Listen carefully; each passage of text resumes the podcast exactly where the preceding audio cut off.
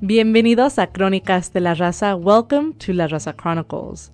On tonight's program, we focus on restorative justice and alternatives and opportunities for healing within the prison walls. We'll also bring you poetry from Jorge Argueta's latest book, so you'll get to hear some of his beautiful new poems and hear all about his latest creation, as well as his other poetic adventures.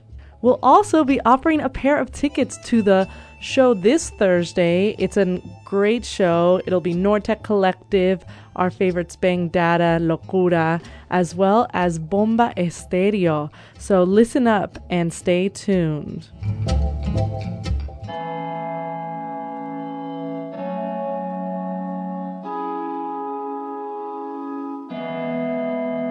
Algo está cambiando en mí.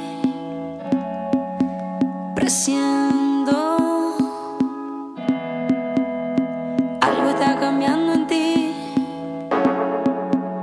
los.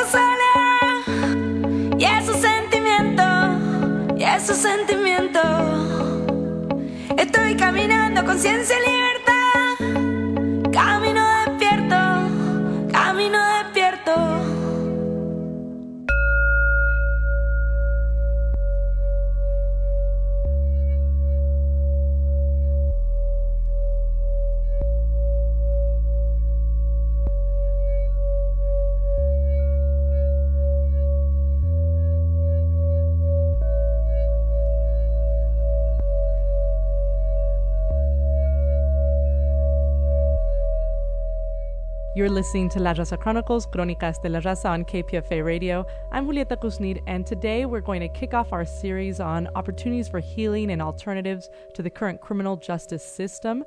I have in the studio with me Sonia Shah. She has been doing a lot of work inside and out of prison. She also teaches at the California Institute of Integral Studies, and she is here to facilitate a conversation with a, another wonderful guest we have with us, Troy Williams.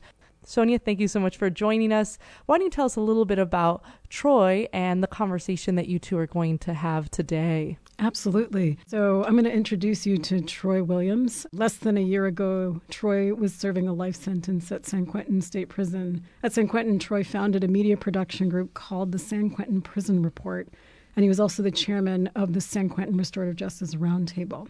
After 18 years of incarceration, Troy was released, and he's now a freelance columnist for the Oakland Post, a radio reporter and producer with Life of the Law. And Troy continues to facilitate restorative justice processes with the Insight Prison Project. And uh, just most recently, he's the founder of his own media production company called Four North 22. Welcome, Troy.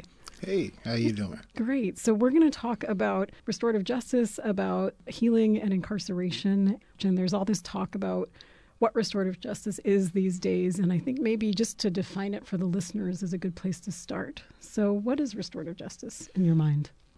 When you're in a room and you have someone who is considered a victim of a crime, and you have someone who is considered a perpetrator of a crime, and you have somebody who is just from the community in that room having a conversation, like this is restorative justice. You know, when I went to court, it was about me facing the judge. I didn't have to face the victims of my crime. Only thing I had to do was sit there and pretend that I didn't do anything so that I can get away and escape responsibility for what I did. It was about Williams versus the state, but it, it wasn't about like mending the harm that I had done to the victims of my crime, and which include my own children. How I was disconnected from my children. So they should be included in this conversation as well. So I'm imagining and I'm picturing that you have sat in a room with a community of people, including people who've committed harm and survivors or, or victims that have come in to talk about the harm that they experienced. So, what was that like for you listening to survivors talk about the harm they experienced, and what has it been like when you've watched other groups do that inside prison? Well, I remember the one of the first times I went, and we were told that some survivors of crime was going to be there and they were going to share their stories. I think I was more curious because of my previous interactions with the restorative justice group. Part of me expected what I had been told on television that you would get there and the victims would be spewing venom. They wanted you dead. They wanted you in jail forever.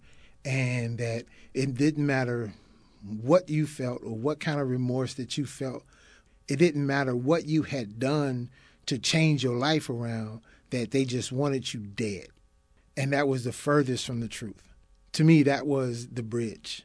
That like embedded the concept of restorative justice in my heart. So I'm understanding that it's like healing that happens across a survivor and a quote unquote person who's committed a harm. And I'm wondering if you'd be willing to backtrack a little bit and talk about your life experiences that led you to incarceration and then led you into this community, this restorative justice community. You know, in in saying that, I also want to say that the victims, quote unquote, the survivors who had came in, they made it clear that it wasn't just about their own hurt and pain. They didn't just see themselves as victims. They actually saw me and people incarcerated as as victims. They identified with what we went through as a child, and that you know brings me to your question. You know, I grew up in high gang active environment where I felt forced into a gang. Something I, I never wanted to be from a gang, never wanted to get involved, but every time you turn on the television, there's violence on TV. You know, they're telling you don't be violent, but then America's at war with this country you know, you go to school, there's violence at school. You come home, there's violence at home. Everywhere you go, there's violence, and people are telling you don't be violent. I can't walk down the street without somebody asking me what neighborhood I'm from, And so I'm experiencing all of this. I felt no other alternative than, you know, if you can't beat them, sort of join them kind of mentality. And to have people come in and empathize with what that little boy had to go through growing up in his neighborhood and realizing that I'm someone who is also a victim of crime in that my brother was murdered. The state would never look at me as though I were a victim of crime because I've been in prison, but my brother was murdered nonetheless. It's as though we have certain people that we say are victims and certain people who aren't. And the reality is that most people who have committed a harm have also experienced harm and are survivors. You're listening to Sonia Shah, and I'm speaking with Troy Williams, who is the founder of 4 North 22 and spent a number of years incarcerated. And uh, we're talking about restorative justice and the impact of incarceration. So, what were the hurts in your life that then led you into hurting other people? Looking back, reflecting on my life, it's like I felt a disconnect from my family. So as a child, I didn't understand, you know, my mother had to work all these odd hours in order to put food on the table. My daddy worked sun up to sundown. The only thing I know is that I was being left alone and the block was raising me, right? The television was raising me. So all I knew is I felt this empty hole, this this void in my life.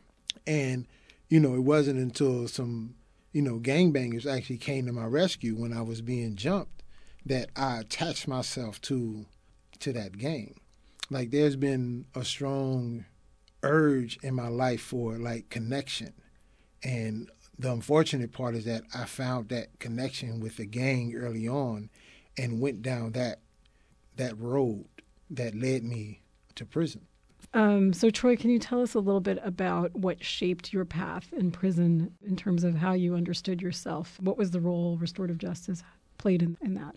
It wasn't until later that I learned about restorative justice that it began to, like, all of these thoughts that I had in my mind, all of these perceptions was like, oh, here's an explanation for this. This here are some words to define this, right?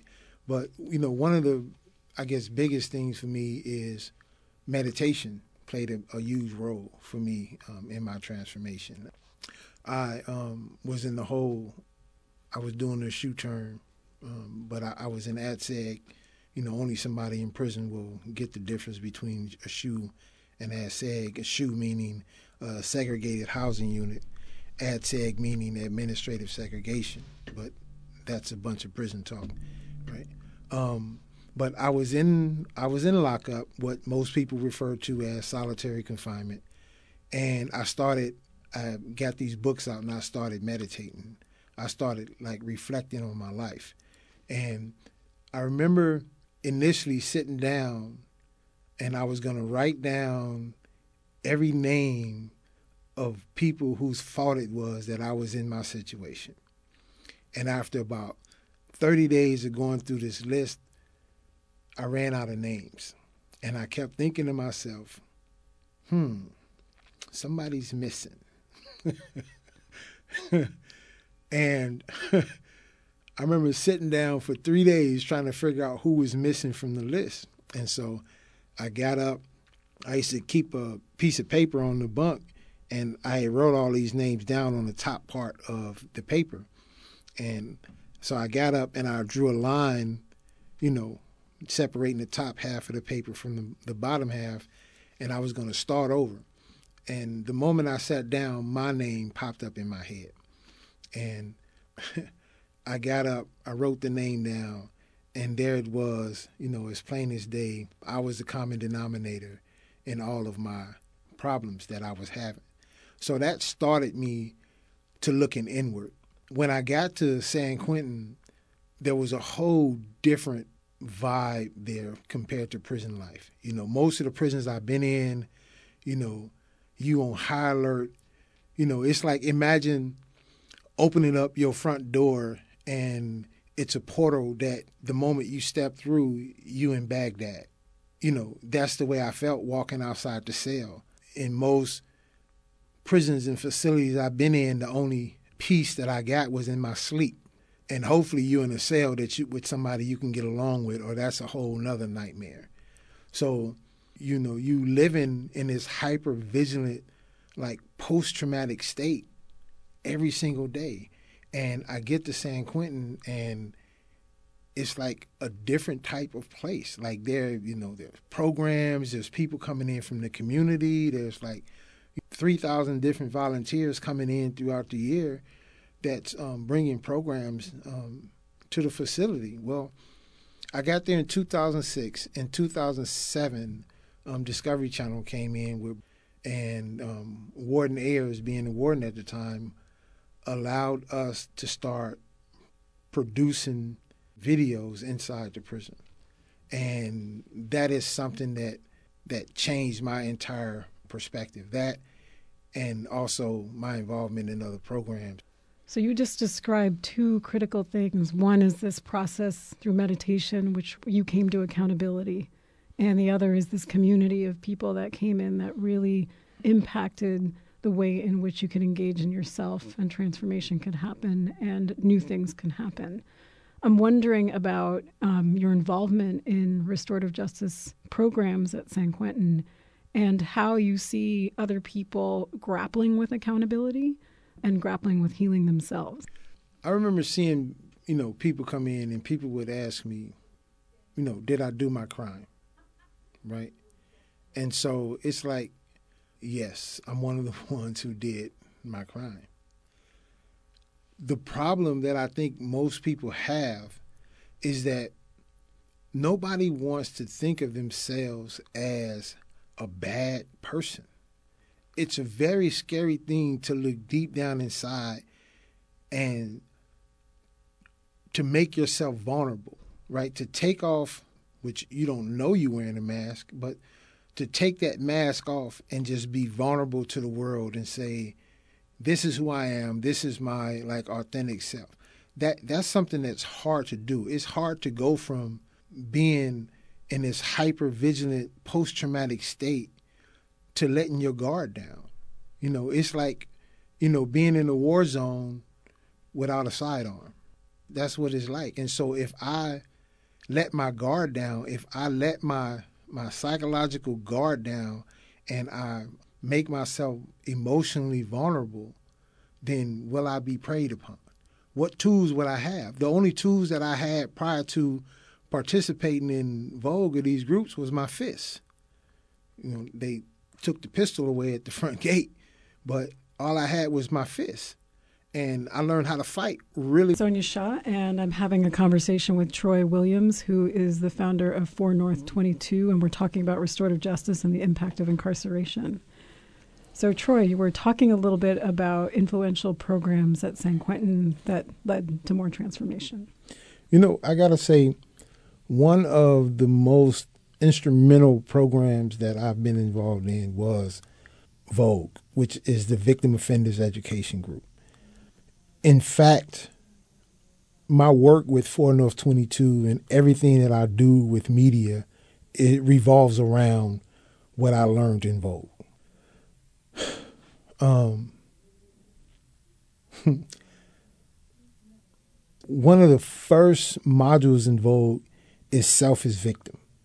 And it just goes back to that. How can I empathize with anything in the outside world if the outside world won't empathize with me? And when you go in VOEG and there's no judgment about what you did, you know, how you started your life off, there's only support into where you want to go with your life and support for healing in your life.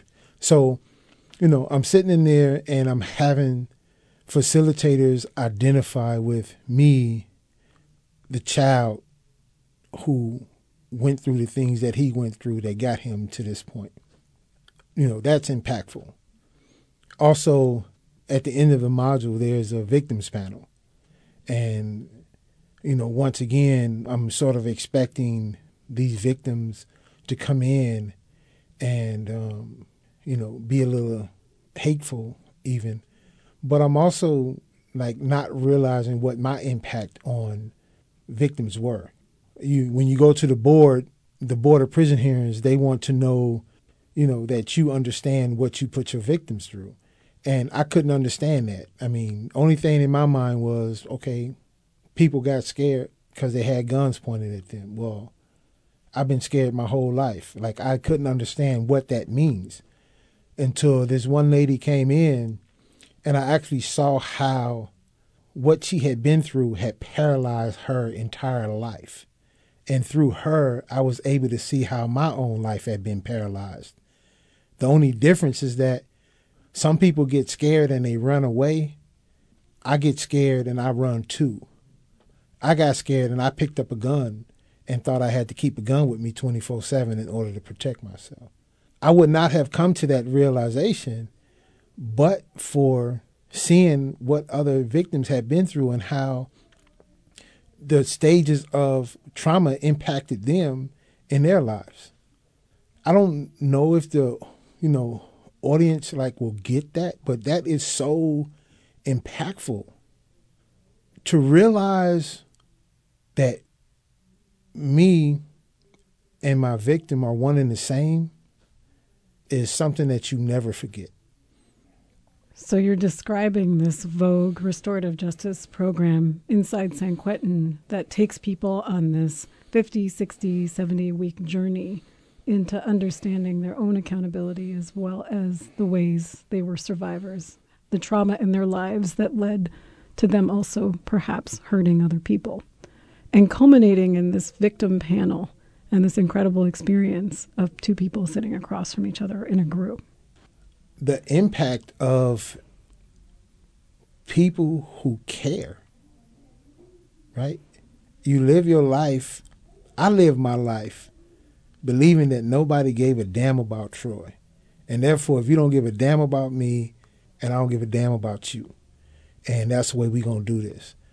When you realize that people really do care, people are just reacting based on their own trauma like I have a different set of, you know, glasses and uh, lenses in which I view life now. Like I'm not viewing life from just a point of being in my own trauma where I can't see anything outside of that. I'm viewing life with the understanding that I get to shape my perspective. I get to decide when to put my shades on and when to put my glasses on and what kind of shades and what kind of lenses I want with my glasses. Like I make that choice. And that's empowering. And that only came as a result of community. Like that's profound. And so you described to us this deep restorative transformational process and community. And so I guess I would ask you what did you notice about others in the prison environment going through this process?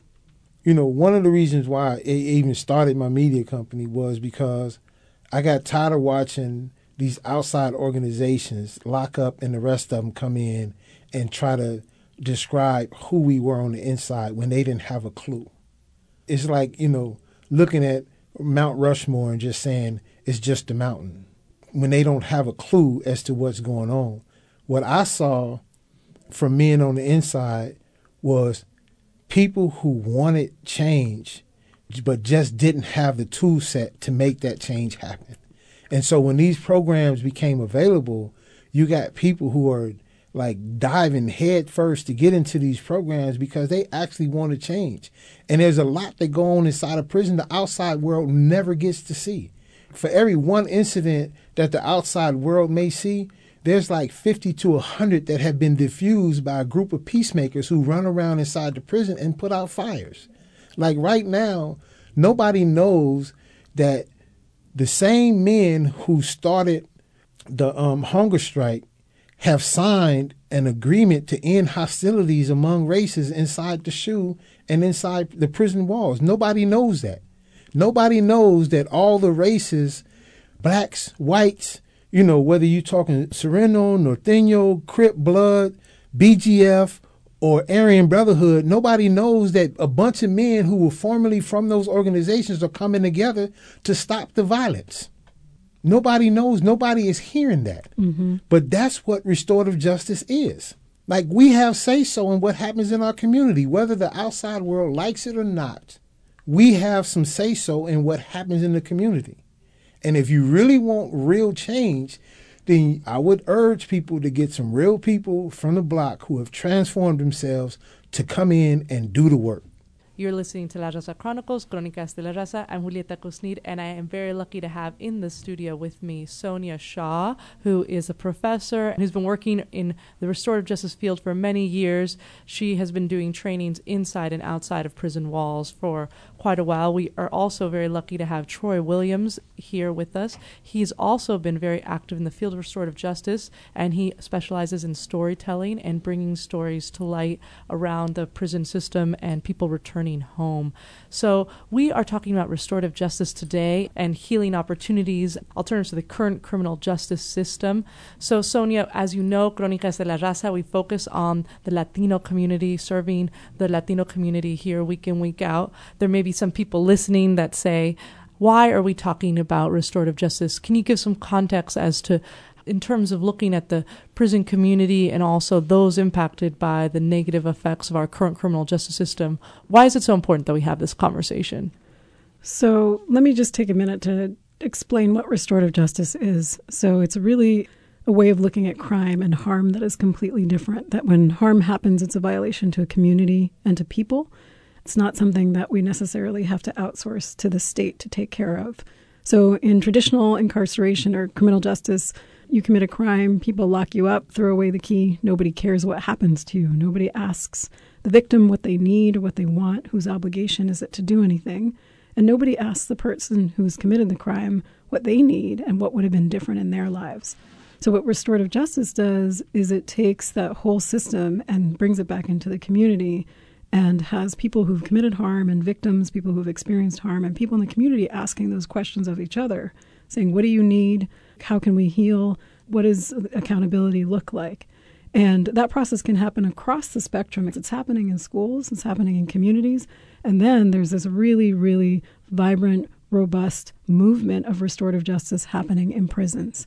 And in prisons, we have many, many different groups and restorative justice programs and communities of people that are gathering together to take themselves through programs, through processes in which they're both looking at their own accountability, they're looking at how to heal from their own harm, and then they're meeting with victims and survivors out in the community to talk about how to heal those survivors, which then leads to bigger healing in general. So even if somebody has already been incarcerated and it doesn't affect their sentence, they can still go through these very, very inner transformational restorative processes which have an impact on our whole society and an impact on the future of men and women getting out of prison and incarceration. So the reason why this is so important to the Latino community is because 70% of the people in prison are people of color, many of whom are Latino. When you go into any prison, specifically down south, the number of Latinos from Mexico, from Central America, are very, very high, and just in the local community.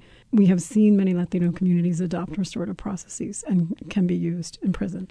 So, Troy Williams, along with being the founder of the San Quentin Prison Report, and along with the work you are doing with 4 North 22, your media company, you've focused on telling stories that aren't being told about our criminal justice system, as well as what happens to folks and families that are impacted. So, there are a lot of stories that aren't being told. We were talking off air. You said that's a big reason why you've decided to do this work and dedicate yourself to this storytelling you were the chairman of the Restorative Justice Roundtable. So it's a story that you wish people heard. You know, the, the biggest story for me is, you know, one I just talked a little bit about. The biggest story for me right now is about what the brothers, and when I'm talking about brothers, I'm saying black, white, and brown, inside the SHU are doing right now. Like, they have signed an agreement to end hostilities, right? I don't know if the outside world actually understands the impact of that. But imagine in, in a prison environment where everything is based on race. There's a black fountain, there's a white fountain, there's an area that you better not get caught slipping in when you're inside of prison. Imagine those walls coming down. Like nobody is telling a story about the journey that these men had to go through to make that happen in spite of all the opposition that it is to, to make it happen. To me, that's one of the biggest stories that's going on right now that is not getting, you know, airtime. You know, another one is just the individual's personal journey of transformation. And I, I always tell Sonia this. I had to figure out how did I go from being this innocent boy who literally had so much reverence for life that I wouldn't step on an ant to being a gun toting, gang banging felon willing to put a gun to somebody's head and rob them. Like, how did I make that journey? And how did I make that journey back inside of an environment that is very hard to grow in? Those are the stories that need to be told. You know, when lockup goes in, they want to show the drama. They want to show, you know, the knucklehead on the yard. It's like they always go up and get the biggest buffoon on the yard to be the guy in front of the camera. But what about the guy who's who's struggling because he can't, you know, locate his child? What about the Hispanic guy who doesn't know where his family's at because they've been deported? That's a lot of trauma in trying to figure that out and trying to negotiate the legal system to just try to understand that. You know, and with every story that I do, I got to say is also about personal accountability as well. Because one thing that I really want us to get as communities, you know, both black and brown, is that they could not have locked me up had I not given them something to lock me up for. So I also got to be accountable to that as well. And at the same time, there's a lot of crap that's going on that we are getting undermined in our community with that we have to face. You're listening to La Raza Chronicles, Crónicas de la Raza. I'm Julieta Kusnir, and today we've had Sonia Shah as well as Troy Williams in the house here in the studio, sharing with us some stories on alternatives to our current criminal justice system and breaking down restorative justice and how it can really make an impact in terms of people dealing with pain and hurt. So I'm sure there are a lot of people that want to know more. They want to know where can they get more information. So Sonia, where do you recommend people go? And then we want to hear from Troy and hear about how people can connect to the stories he's telling. Uh, so, some restorative justice organizations, Impact Justice, Restorative Justice Training Institute, Insight Prison Project, these are all different organizations. And you can always go to 4north22.com or you can look me up at Troy Williams Journal. Thank you.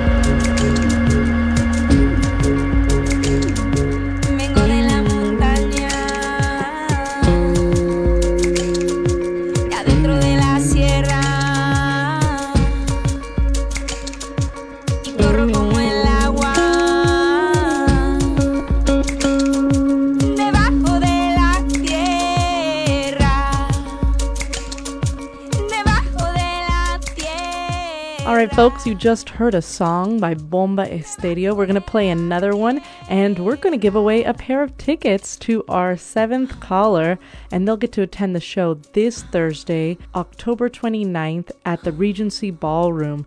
They'll be able to see Nortec Collective, Bang Data, Locura, DJ Cool Kyle, as well as DJ Stepwise, and Bomba Estéreo. Straight from Colombia, you'll get to enjoy their music. Listen and call 510 848 4425. That's 510 848 4425. We'll be giving away a pair of tickets to our lucky seventh caller.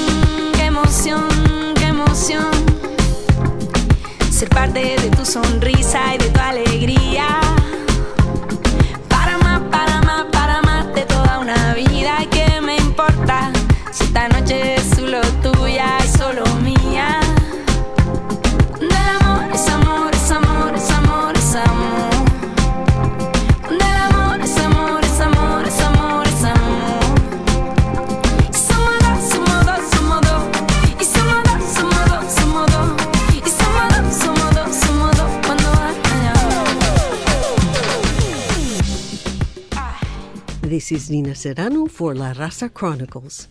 My guest today is the poet Jorge Argueta. He's the poet for the whole community, not just the adults, but also the children. He's published 16 books of children's bilingual literature.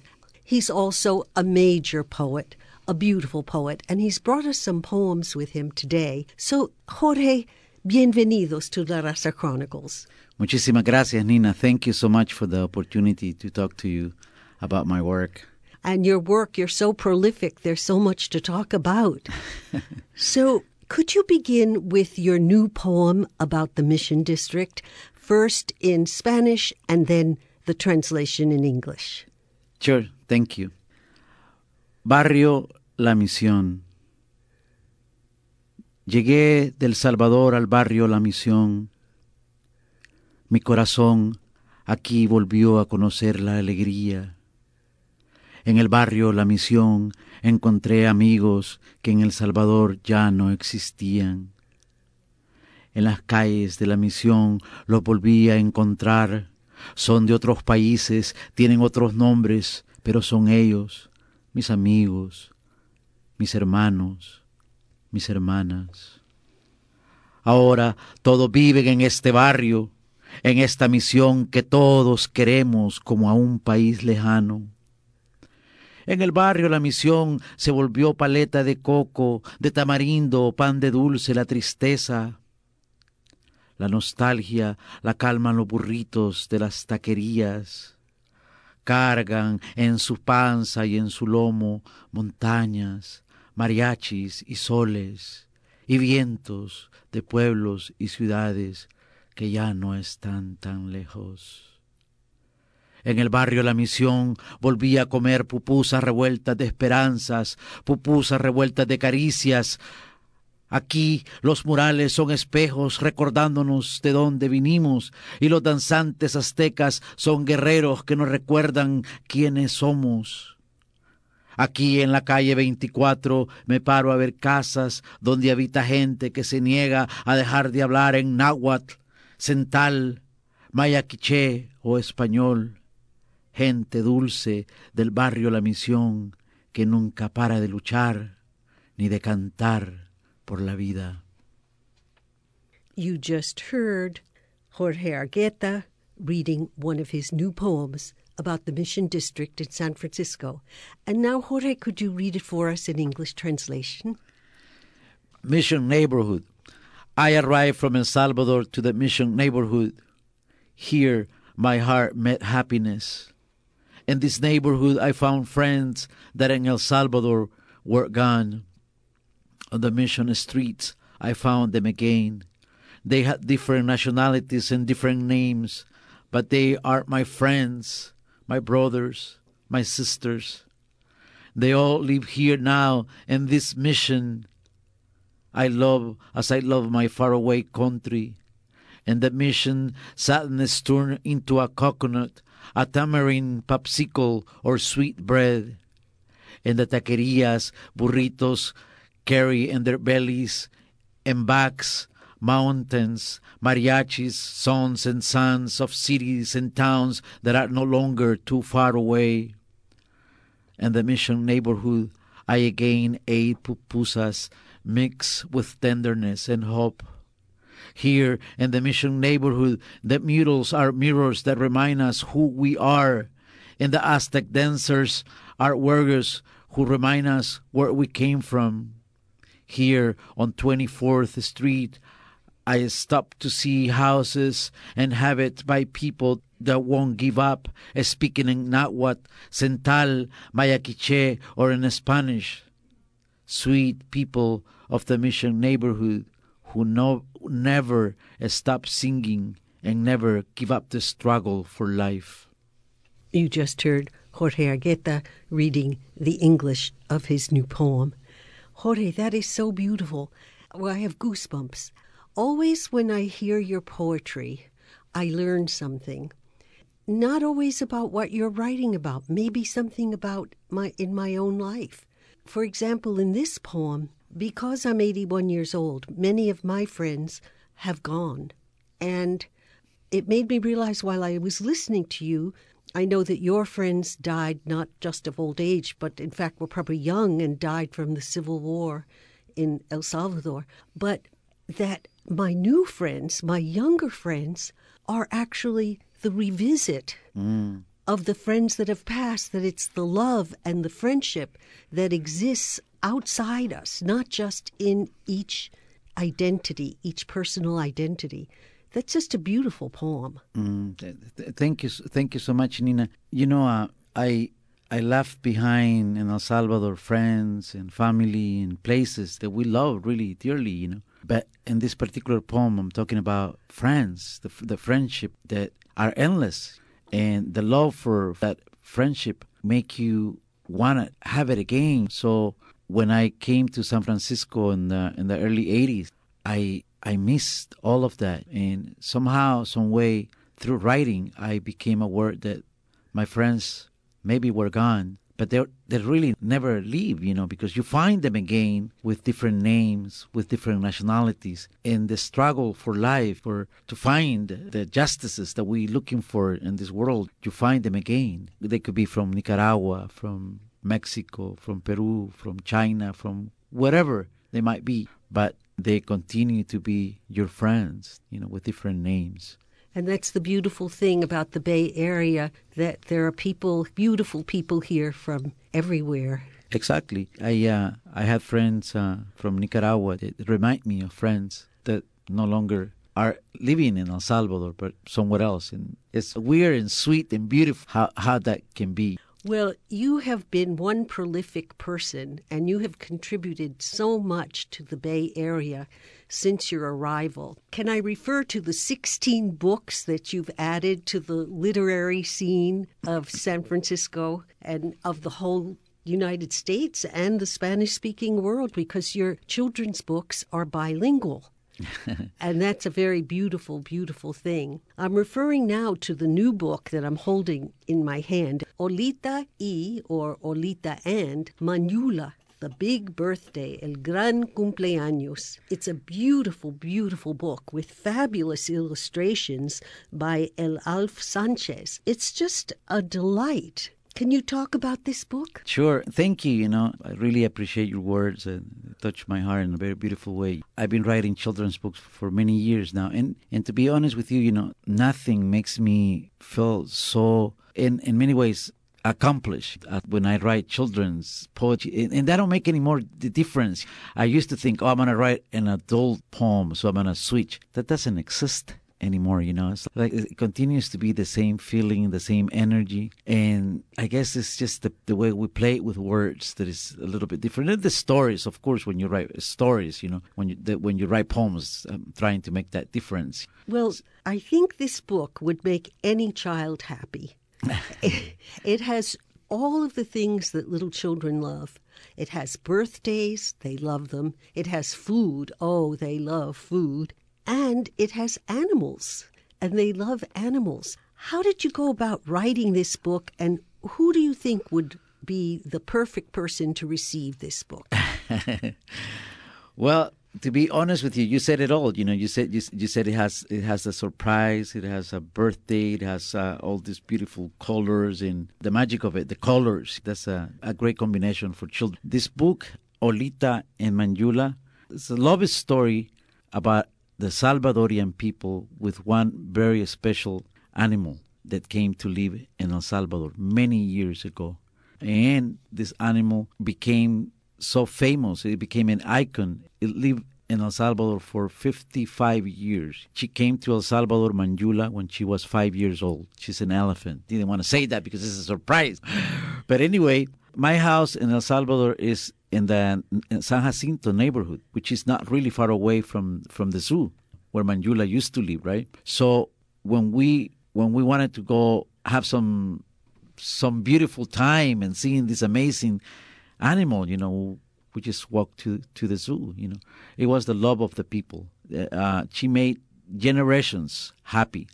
So Holly, Holly Ayala, my, my, my wife, you know, she she's been traveling to El Salvador for the past twenty years, and she heard all these beautiful, amazing stories about Manyula, but she never really seen her, you know. So one day we took a trip from my house, like it's just like twenty minutes, you know, to to to to Manyula's house, and it occurred to me why not write a story about a a little girl that never seen that, that had never met Manyula. We took that trip, and the story came about. Yeah. And you even named the little girl Holly. Well, uh, Holly, you know, in El Salvador, they, they call her Oli or Olita. To me, it sounds so beautiful. You know, it's like Spanish for little wave. Well, the book is absolutely beautiful, and it's wonderful as you turn the pages that you see all the different landmarks of the Jacinto neighborhood in San Salvador. It's kind of a touristic visit to that city. Exactly. Yeah. At, the same time, you know, Nina, I think that elephants are such a powerful, powerful spirit. And the story it will talk to the Salvadorian hearts and minds and spirit, but also to anybody who who love animals, who has that uh, uh, affinity with feeling out of place and then going back to to their place, you know, of, of origin. In this case, uh, many Salvadorian children who are living in El Salvador and now they live here, somehow, some way, they losing that link. And books like this, you know, in Spanish and in English, it makes them feel that they belong, make them feel proud of their culture, that there's something really beautiful that, that still belongs to them. What's so beautiful about this book is the elephant because the elephant is universally beloved animal. I think the whole world loves elephants. We like to think, oh, elephants never forget. Hmm. And now that we see the extermination of the elephants that are happening, it's it's very alarming and the whole world is coming to the defense of the elephant because it's such an important symbol for us because they stick together they take care of each other they're very loving to each other they mourn each other's deaths Exactly. Yeah. And this particular elephant, you know, she became really an icon for this, for generations of Salvadorians. She went through uh, terremotos, earthquakes, la revolución, the revolution. She lived all of it. she lived through civil war Exactly, you know. So the Salvadorian people really, really, really love her. When sadly she passed away a couple of years ago, there were like 60,000 people that came to her wake. So to us, it's a symbol for all that what, what you're saying. The, the the magic that represents the, this giant, the humbleness about the elephants, the strength, all of it is conveyed. Perhaps not in the book, but in but in the symbol that this animal represents. Oh, I think it's in the book. As I turn the pages, reading it in Aw. English and Spanish, you can feel the love that's in the book and Aw. that the elephant represents. It's in the book. There's no doubt about that. Oh, thank you, Nina. And there's a big party that you're having for the book on Friday, November 6th from 6:30 to 9 p.m. at Acción Latina, which is at 2958 24th Street. That's Friday, November 6th, 6:30 to 9 p.m. at Acción Latina, 2958 24th Street. Well, that is one of the things you're doing. and this is one of the books that you've written, but there's more that you're doing.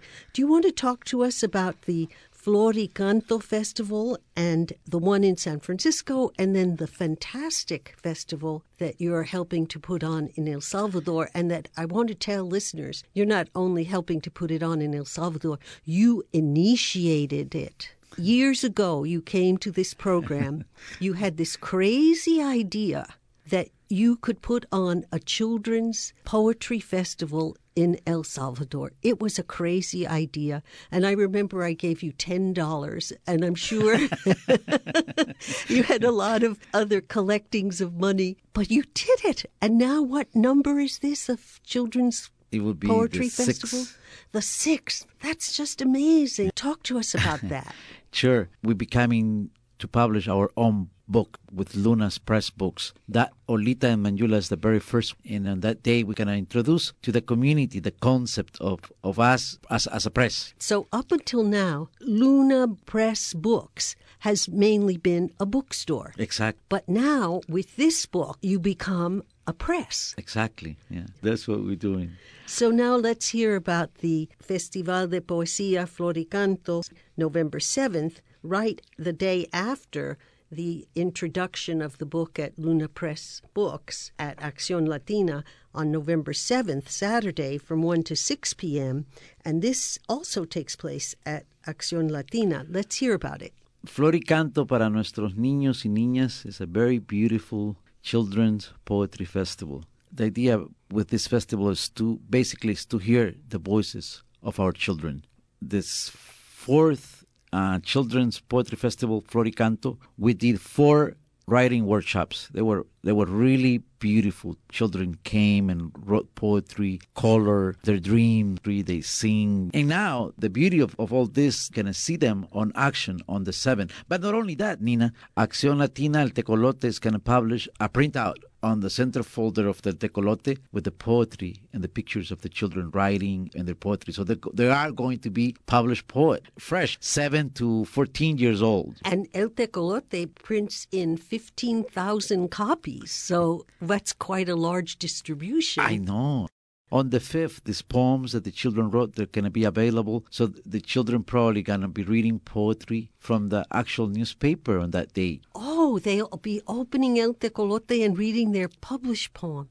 How fantastic. That's Saturday, November 7th from 1 to 6 p.m. It'll take place at Acción Latina, 2958 24th Street, just a few blocks from the BART station. from 1 p.m. to 6 p.m. And the idea behind this is to not only to recognize the voices of our children, but the community, the Latino community that exists, that is still really strong on the Mission District, is, is asking to, to come and, su- and support us, is asking to, to join us and to continue with, with these beautiful efforts that we have for poetry, for writing, for music. So tell us about the event in El Salvador. That poetry festival is called Manyula. Manyula International Children's Poetry Festival. And we've been doing that for the past six years. We see children that, that come from different sectors of San Salvador and other cities around El Salvador. Children who are in, com- in communities, some of them really violent. They come to be around